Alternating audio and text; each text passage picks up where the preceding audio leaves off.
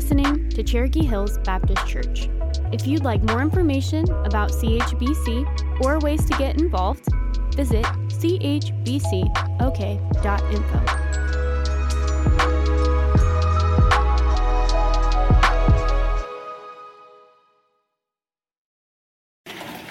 Well, good morning. Good morning. If you would open up your Bibles to the book of Acts. Acts chapter 14. This morning we're going to be in verse 21, 21 and 22. So Acts chapter 14, verses 21 and 22. The last few weeks we've been walking through chapter 14. The last place that we see Paul and Barnabas are in Lystra. They have a difficult encounter there. God does a great work, but they go through this kind of interesting encounter where the people there think that they're gods. They credit them for being Zeus and Hermes, begin to worship them. We talked about that over the last couple of weeks and how they dealt with that. And eventually, they were roughed up a bit and they were sort of cast out. And the Bible says that they went then to a place called Derbe. And this is what the scripture says. Look at this in Acts chapter 14 in verse 21. It says, They preached the good news in that city and won a large number of disciples. And then they returned to Lystra, Iconium, and Antioch, strengthening the disciples and encouraging them to remain true to the faith. We must go through many hardships to enter the kingdom of God, they said. Listen to that one more time. They preached the good news in that city and won a large number of disciples. And then they returned to Lystra, Iconium, and Antioch, strengthening the disciples and encouraging them to remain true to the faith. We must go through many hardships to enter the kingdom of God, they said. Let's pray together. Father God, we come to you this morning, and we're so thankful for your word. And we're thankful for what it does to us. Lord, how it cuts to the core of who we are. And Lord, how nothing is hidden from you. And how your word, even in the darkest of times, can be so bright and so powerful and so amazing. Lord, how no matter how hard our hearts can get, Lord, you soften it through the tenderizing of your word. And so, God, we count on all of that today and ask you to move mightily and powerfully in us. In Jesus' name. Amen. The Bible says that they preached. The moment that they got into Derbe, they began to preach and to proclaim the good news. That is the gospel. And we've heard this time and time again. It's that Jesus lived, that he died, and that he rose again. It has a powerful effect on your life when you receive him. If you're a believer this morning, how many of you know that Jesus has made a powerful effect on your life? It changes everything. It gives us the forgiveness of sins. It gives us access to God. We no longer have to go through any kind of high priest. There's no middleman anymore. We have direct access to God. What a powerful and wonderful truth. We get to see God do supernatural things in our lives and in the families that we are a part of. We get to see God's handiwork. It's powerful. It's awesome that this gospel changes us. Well, as they were preaching this gospel in Derbe, these people were experiencing that same powerful moment, those same powerful things. God was working in powerful ways, saving them from their sins, setting them free, giving them power to walk with God. An amazing thing was happening. But what I noticed in this passage, I think was very powerful and something to pay attention to. It says, after they had won a large number of converts. Is that what, is that what it says? It say that they won a large number of converts? No. No, what the Bible says is that they won a large number of what? disciples. These are intimate followers of Christ. These are people that did not just pray a prayer. These are people that did not just line up on this side to be on this team rather than the other. These were people who made a commitment with their lives. Did you hear me, church?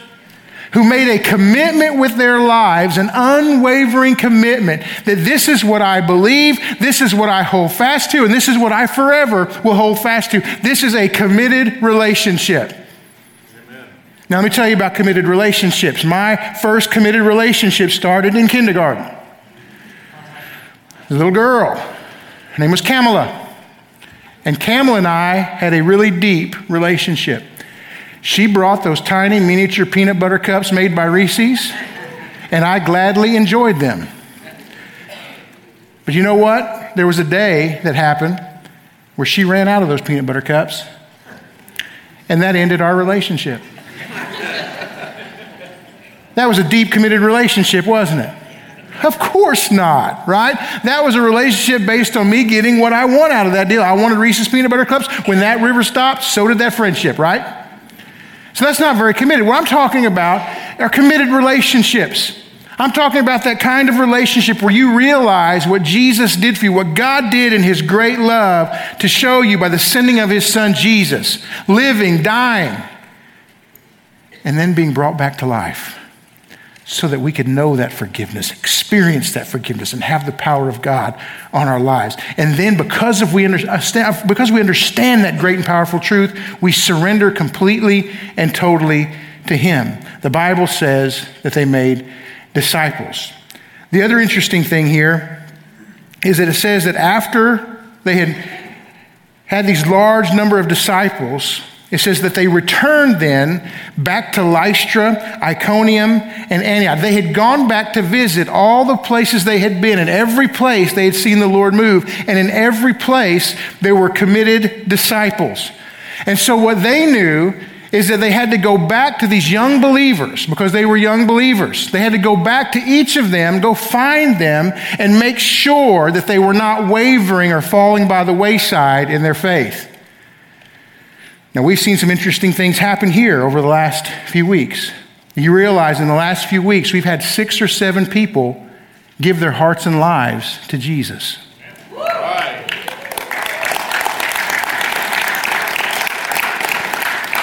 Now, here's, here's the amazing thing about that is that all six or seven were people who at one time said that they had already given their heart and life to Jesus. But I've heard the same story in each of their testimonies that said this. Man, before there was a time where I, I, I, heard and, and I didn't really understand, but all of them had different reasons for taking that step or moving to pray that prayer or to become religious or become staples or involved in a church. They all had different things and different reasons to be where they were at and to identify their spirituality. But it wasn't until over the last few weeks that the Holy Spirit of God spoke to their hearts, showed them their real condition with Him, that there was no relationship, there was no committed relationship. And in fact, that can be absolutely tiring for someone who isn't sure. Someone who's walking through doubt, not sure of their salvation, not sure of the eternity. They try to keep proving themselves to God. And they start doing more works and more works and serving more. And it brings no joy, it's, it's very fleeting. But what's amazing is that the Holy Spirit of God, by the way of His Word and by the influence of the testimony of people around them, these six or seven individuals, under the conviction of God, realized I never really fully committed my heart and life to Jesus. And I got to hear at least a few of them do that in my presence, to give their heart and life to the Lord with now no doubt with now no question that they know Jesus.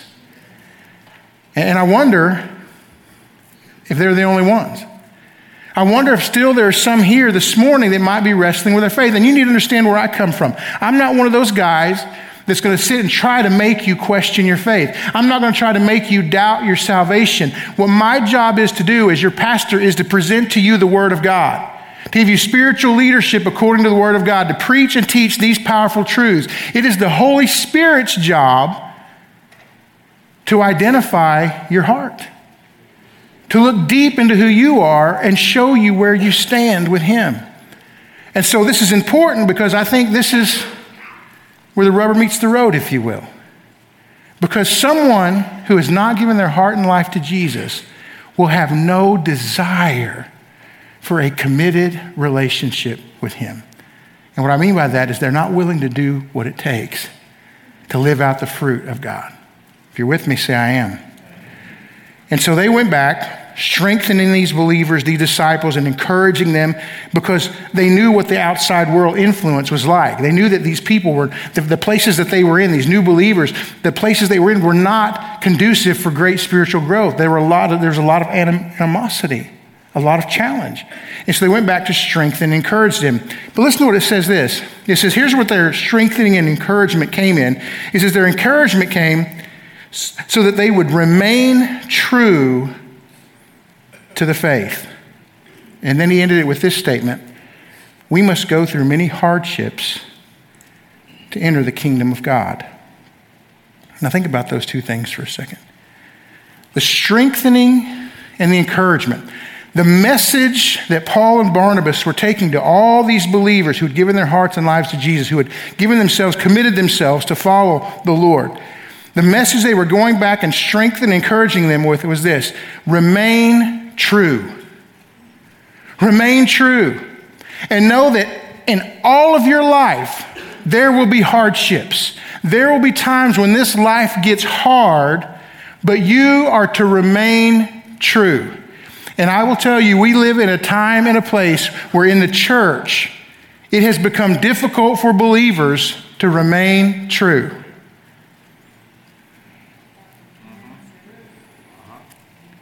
And you have to ask yourself the question why? So, in studying and, and praying over this, I believe the Lord showed me a few things, a few insights into this scripture. When they were being encouraged and strengthened, they were being encouraged and strengthened in the core of who they are. And your core is made up of a few things. And I want you to write this down if you're a note taker.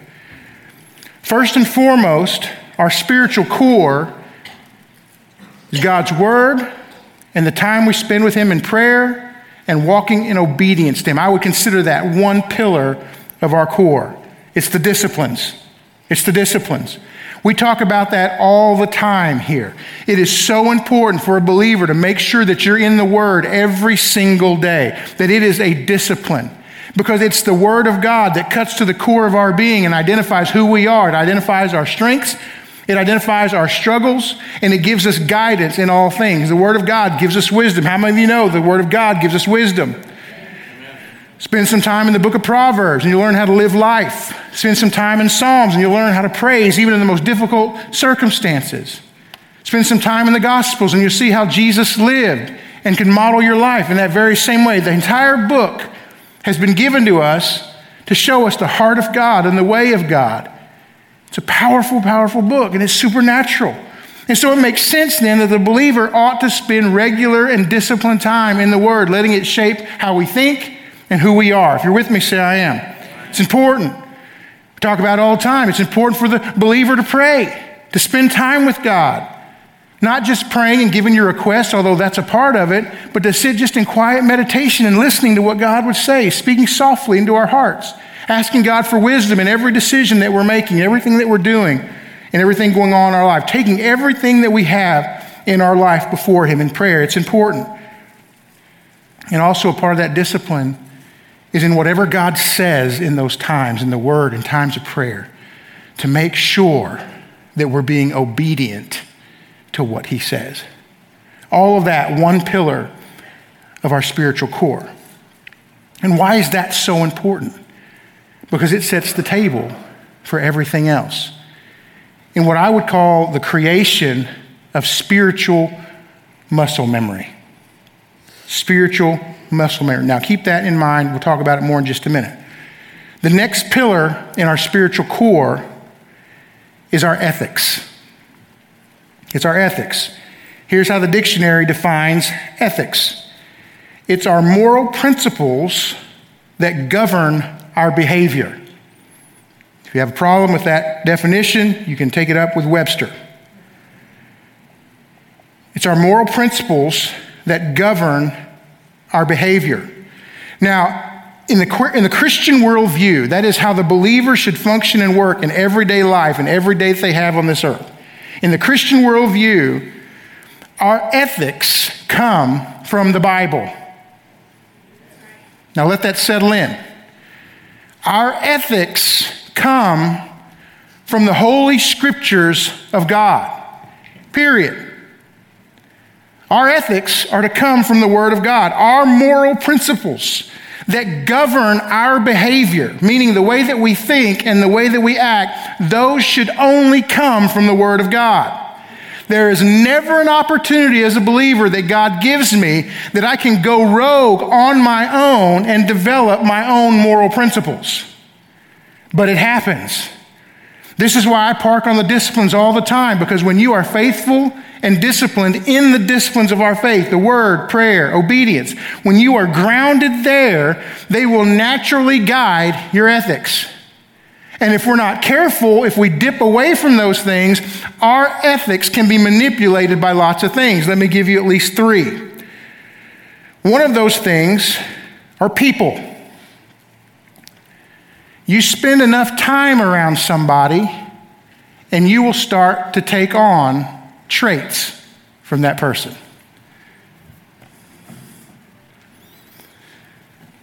I remember going to Alaska for several years in a row, every summer. I was ministering to these Athabascan and Eskimo people there in Alaska.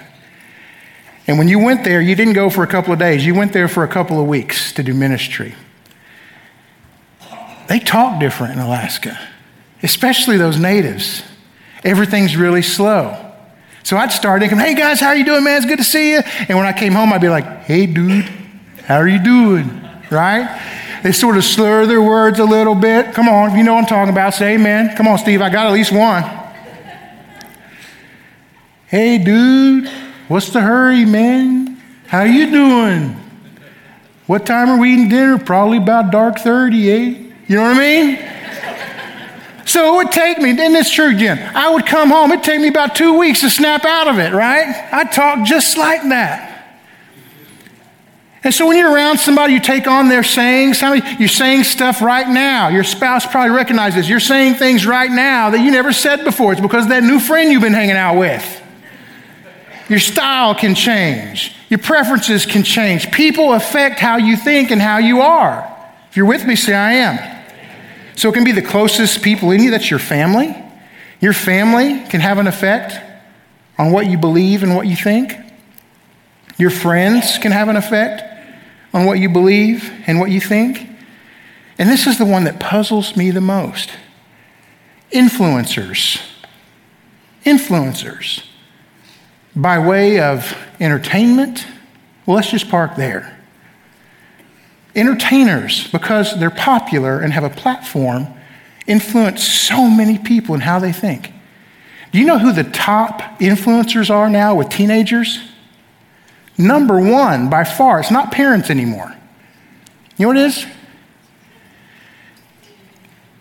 It's video game players who have their own channel on YouTube. Okay, that, think about that. These are the credentials that they have influencing your kids. They're really good at a video game. They've recorded themselves doing it on YouTube. They have millions of followers. And now, all of a sudden, that they have this huge following, they start talking about their religion, their politics, their belief systems, what they think are right. They're telling your kids what is right and wrong in relationships. Are you kidding me? With names like PewDiePie. Are you kidding me? And there's probably a teenager that wants to correct me real bad because I didn't say it right. Did I nail it? Come on. But there are influencers like that that are telling our kids how to think and how to act. And their leading credential is that they're really good at a video game. That doesn't seem to appall you as much as it appalls me.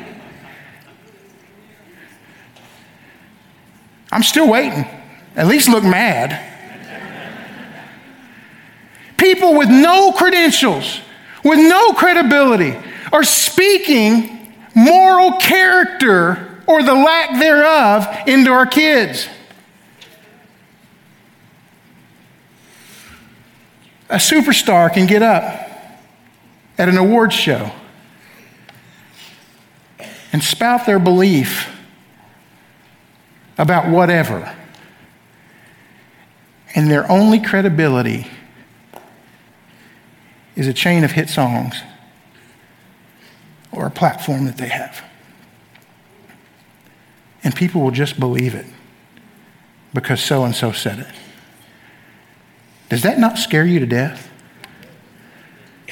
Influencers. Now, I'm not going to spend a lot of time here because I love you and I love my job. But politics.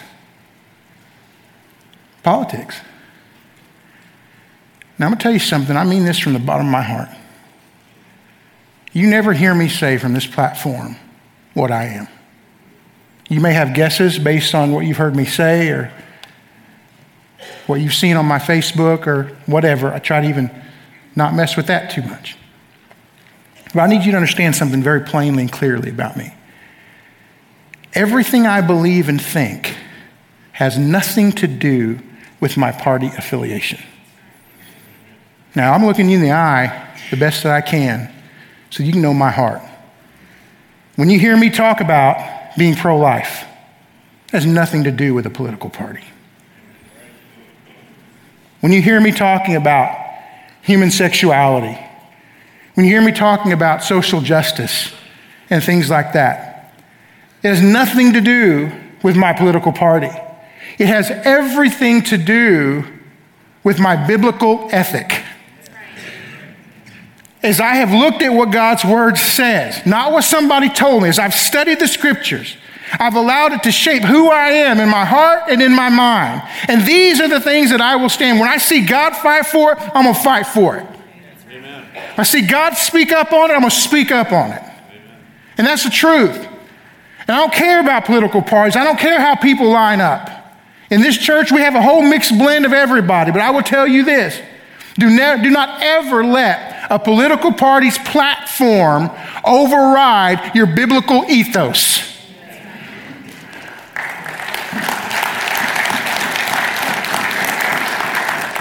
Because at any given moment, you will have to set aside your party line to stand up for the truth of God. Amen. And you may have to separate yourself on certain issues because of what the Bible says. But what we have now, and this is just being honest with you, is we have a lot of believers who claim the book and then try to live compartmentalized lives that the Bible does not allow for. This Bible never allows for you to create compartments in your heart and mind so that I can live by this on Sunday and believe something else during the rest of the week. It's not true. You can't win that argument. It's not so. That's the enemy trying to take away the power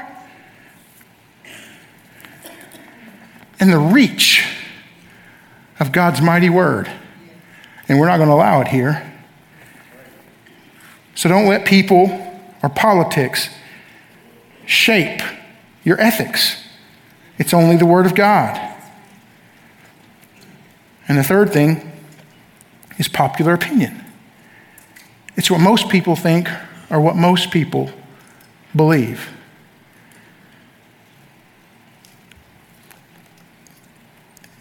We've got a lot of history that tells us that popular opinion is flawed. And at least, the least you can argue is it has the potential to be flawed because we've seen it be wrong sometimes. There was a time when everyone on the planet thought that it was flat. Now, if you're a flat earther this morning, I'm not trying to offend you. That's between you and, and whoever. I'm going to leave that alone. but popular opinion doesn't always agree with what God's word says.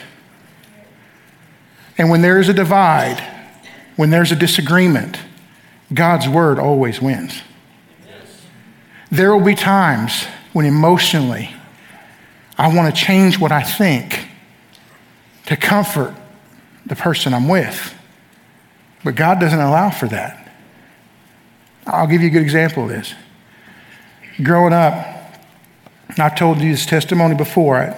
My aunt that raised me, my great aunt Elaine that raised me, she was homosexual. And there were times that she asked a lot of questions about the Bible. And there were a lot of times as a young believer that I wanted to make exception for what God's word taught. And I wanted to tell her something different. But instead, the Lord led me to tell her the truth in love not to attack her, not to come at her, not to beat her up with a Bible, but she asked me a question. And with love, I'd say, Aunt Elaine, I said, Here, here's what it says, and here's what it means, but you got to understand that God loves you. And anything that He does, any line that He draws, He's trying to protect your heart, He's trying to protect your mind, He's trying to protect your life. He has no ill intention for you. And initially, man, she didn't receive those things well. But I didn't fight back. I didn't try to win the argument. I just said, listen, God loves you. You, you may not understand it, but He loves you. He's not trying to hurt you. But consistency over time in doing the right thing. And listen, she would say things that would be so hurtful. And I'd be tempted just to say, okay, because I love her, because I want to have a good relationship with her, maybe I could just pretend the Bible didn't say this or doesn't address it, or, or maybe I could try to misconstrue or misinterpret what the Bible says and make it something different just so it fits so we could have a good relationship. But the Lord never allowed me to do that. But the blessing of that is that consistency over time, and we're going to talk about this in a minute, but consistency over time showed her the truth of God's word. And before she died, she gave her heart and life to Jesus and repented from a homosexual lifestyle. Amen. It's the power of God's word. It's that consistency over time. It's the ethics that God put in our hearts through His Word that helps to lead to the change of other people. It's a powerful thing. Another pillar of our core is our character. You say, what's the difference between our character and our ethics? Well, our character is the pattern of behavior that defines who we are.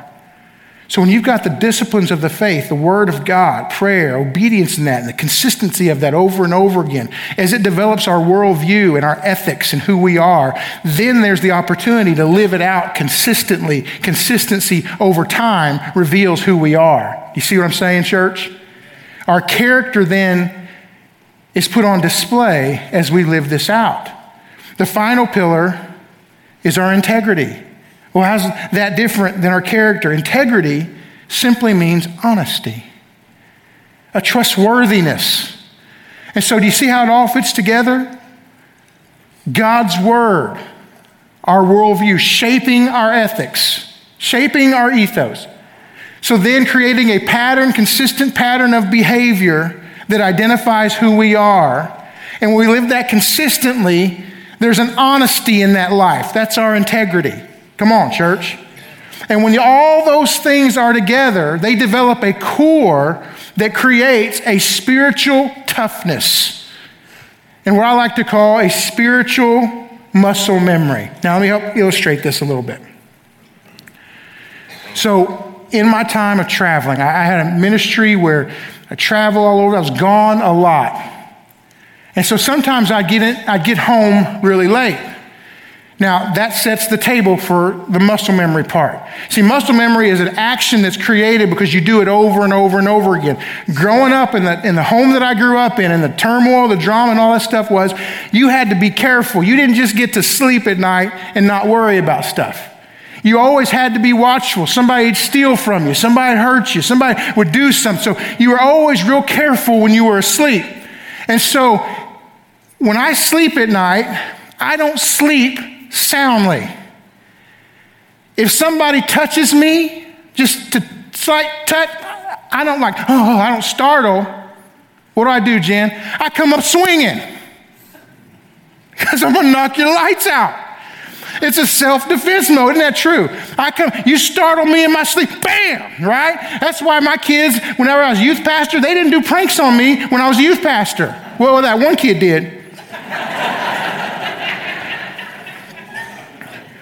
But you just don't do that. And I'm not fun to scare. My kids try to scare me, like they hide on a corner, they try to jump out and scare me. Well, they don't anymore. There's one time Micah, my son, I'm coming home late one night. Everybody else is asleep. I think everybody's asleep. I'm coming in, I'm tired. It's been a long weekend. I'm coming in. I got my backpack on my shoulder, I got my little bag in the hand. I'm coming in, and my son, with all innocence, all he wants to do is welcome his daddy. And he wants to surprise me. And He's going to scare me, jump out of a little corner and scare me. And so I'm coming in, walking up. Ah! My son met my backpack in a violent collision. Wow! Son's laying down on the ground. I was like, son, you okay? You okay? You all right? You all right? He's like, welcome home, Dad. I was so glad Jennifer was asleep. In fact, this may be the first time she's heard that story. But it's just, it was just a natural response. I didn't have any animosity towards my son. It's just that I just have this thing in me, this little twitch.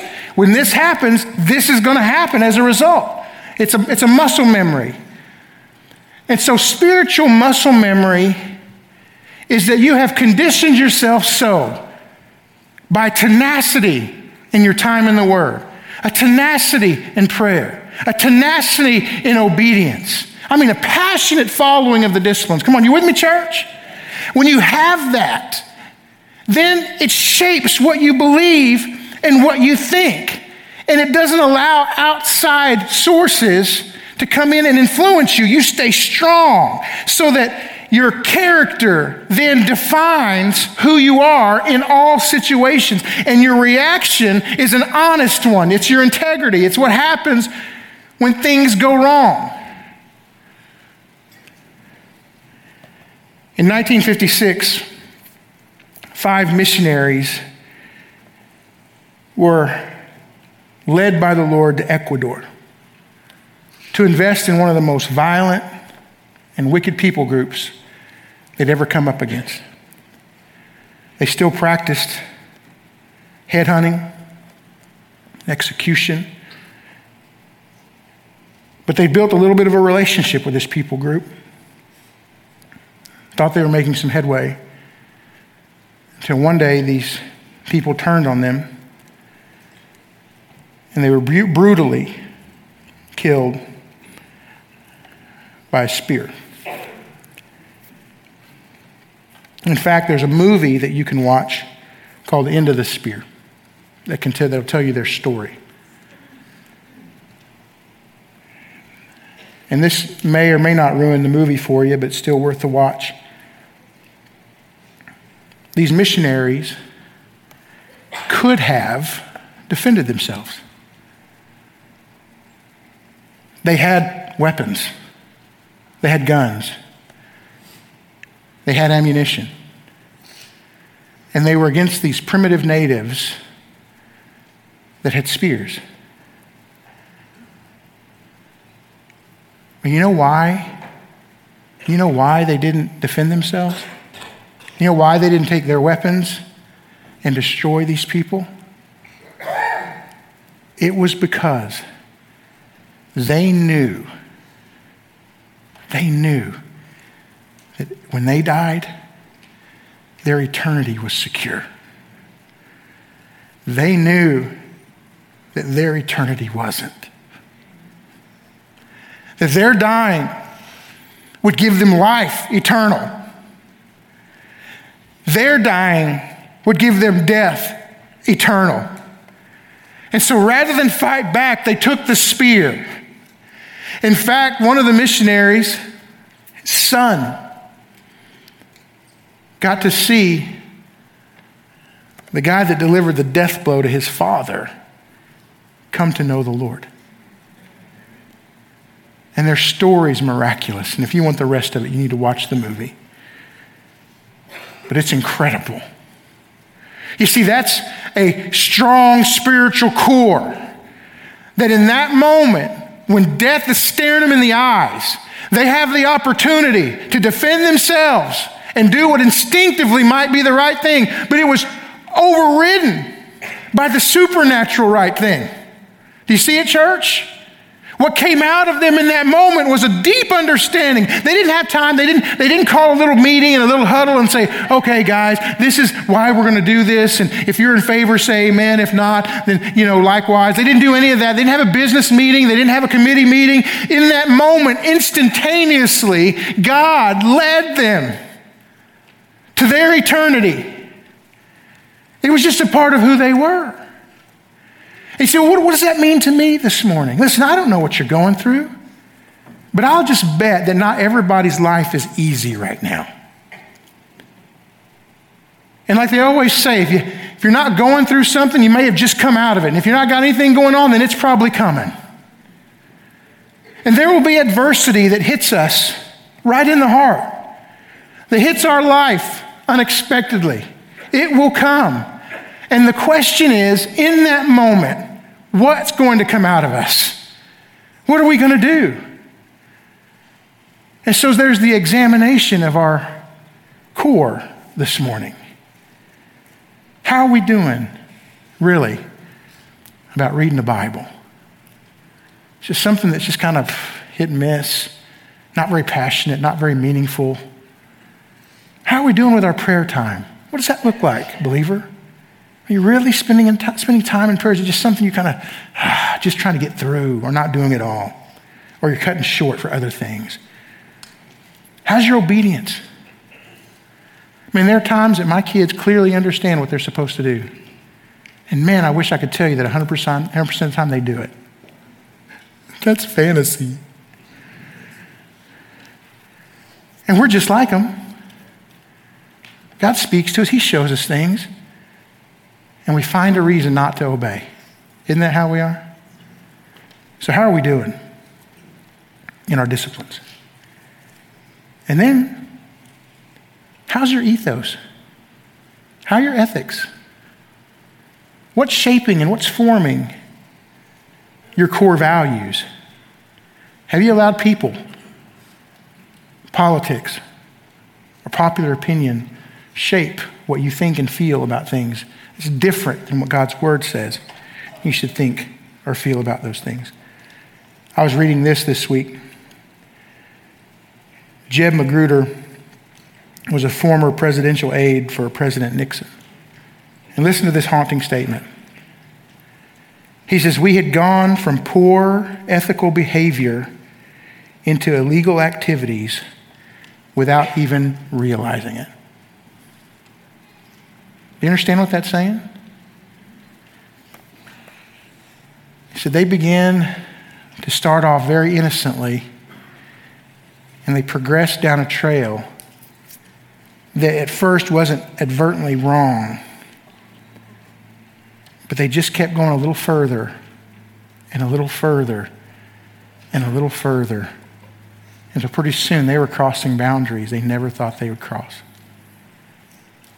And I wonder if the Lord is putting up a stop sign this morning in some of our hearts. Maybe we're taking some steps that the Lord is revealing, maybe even now, that are leading us a little further and a little further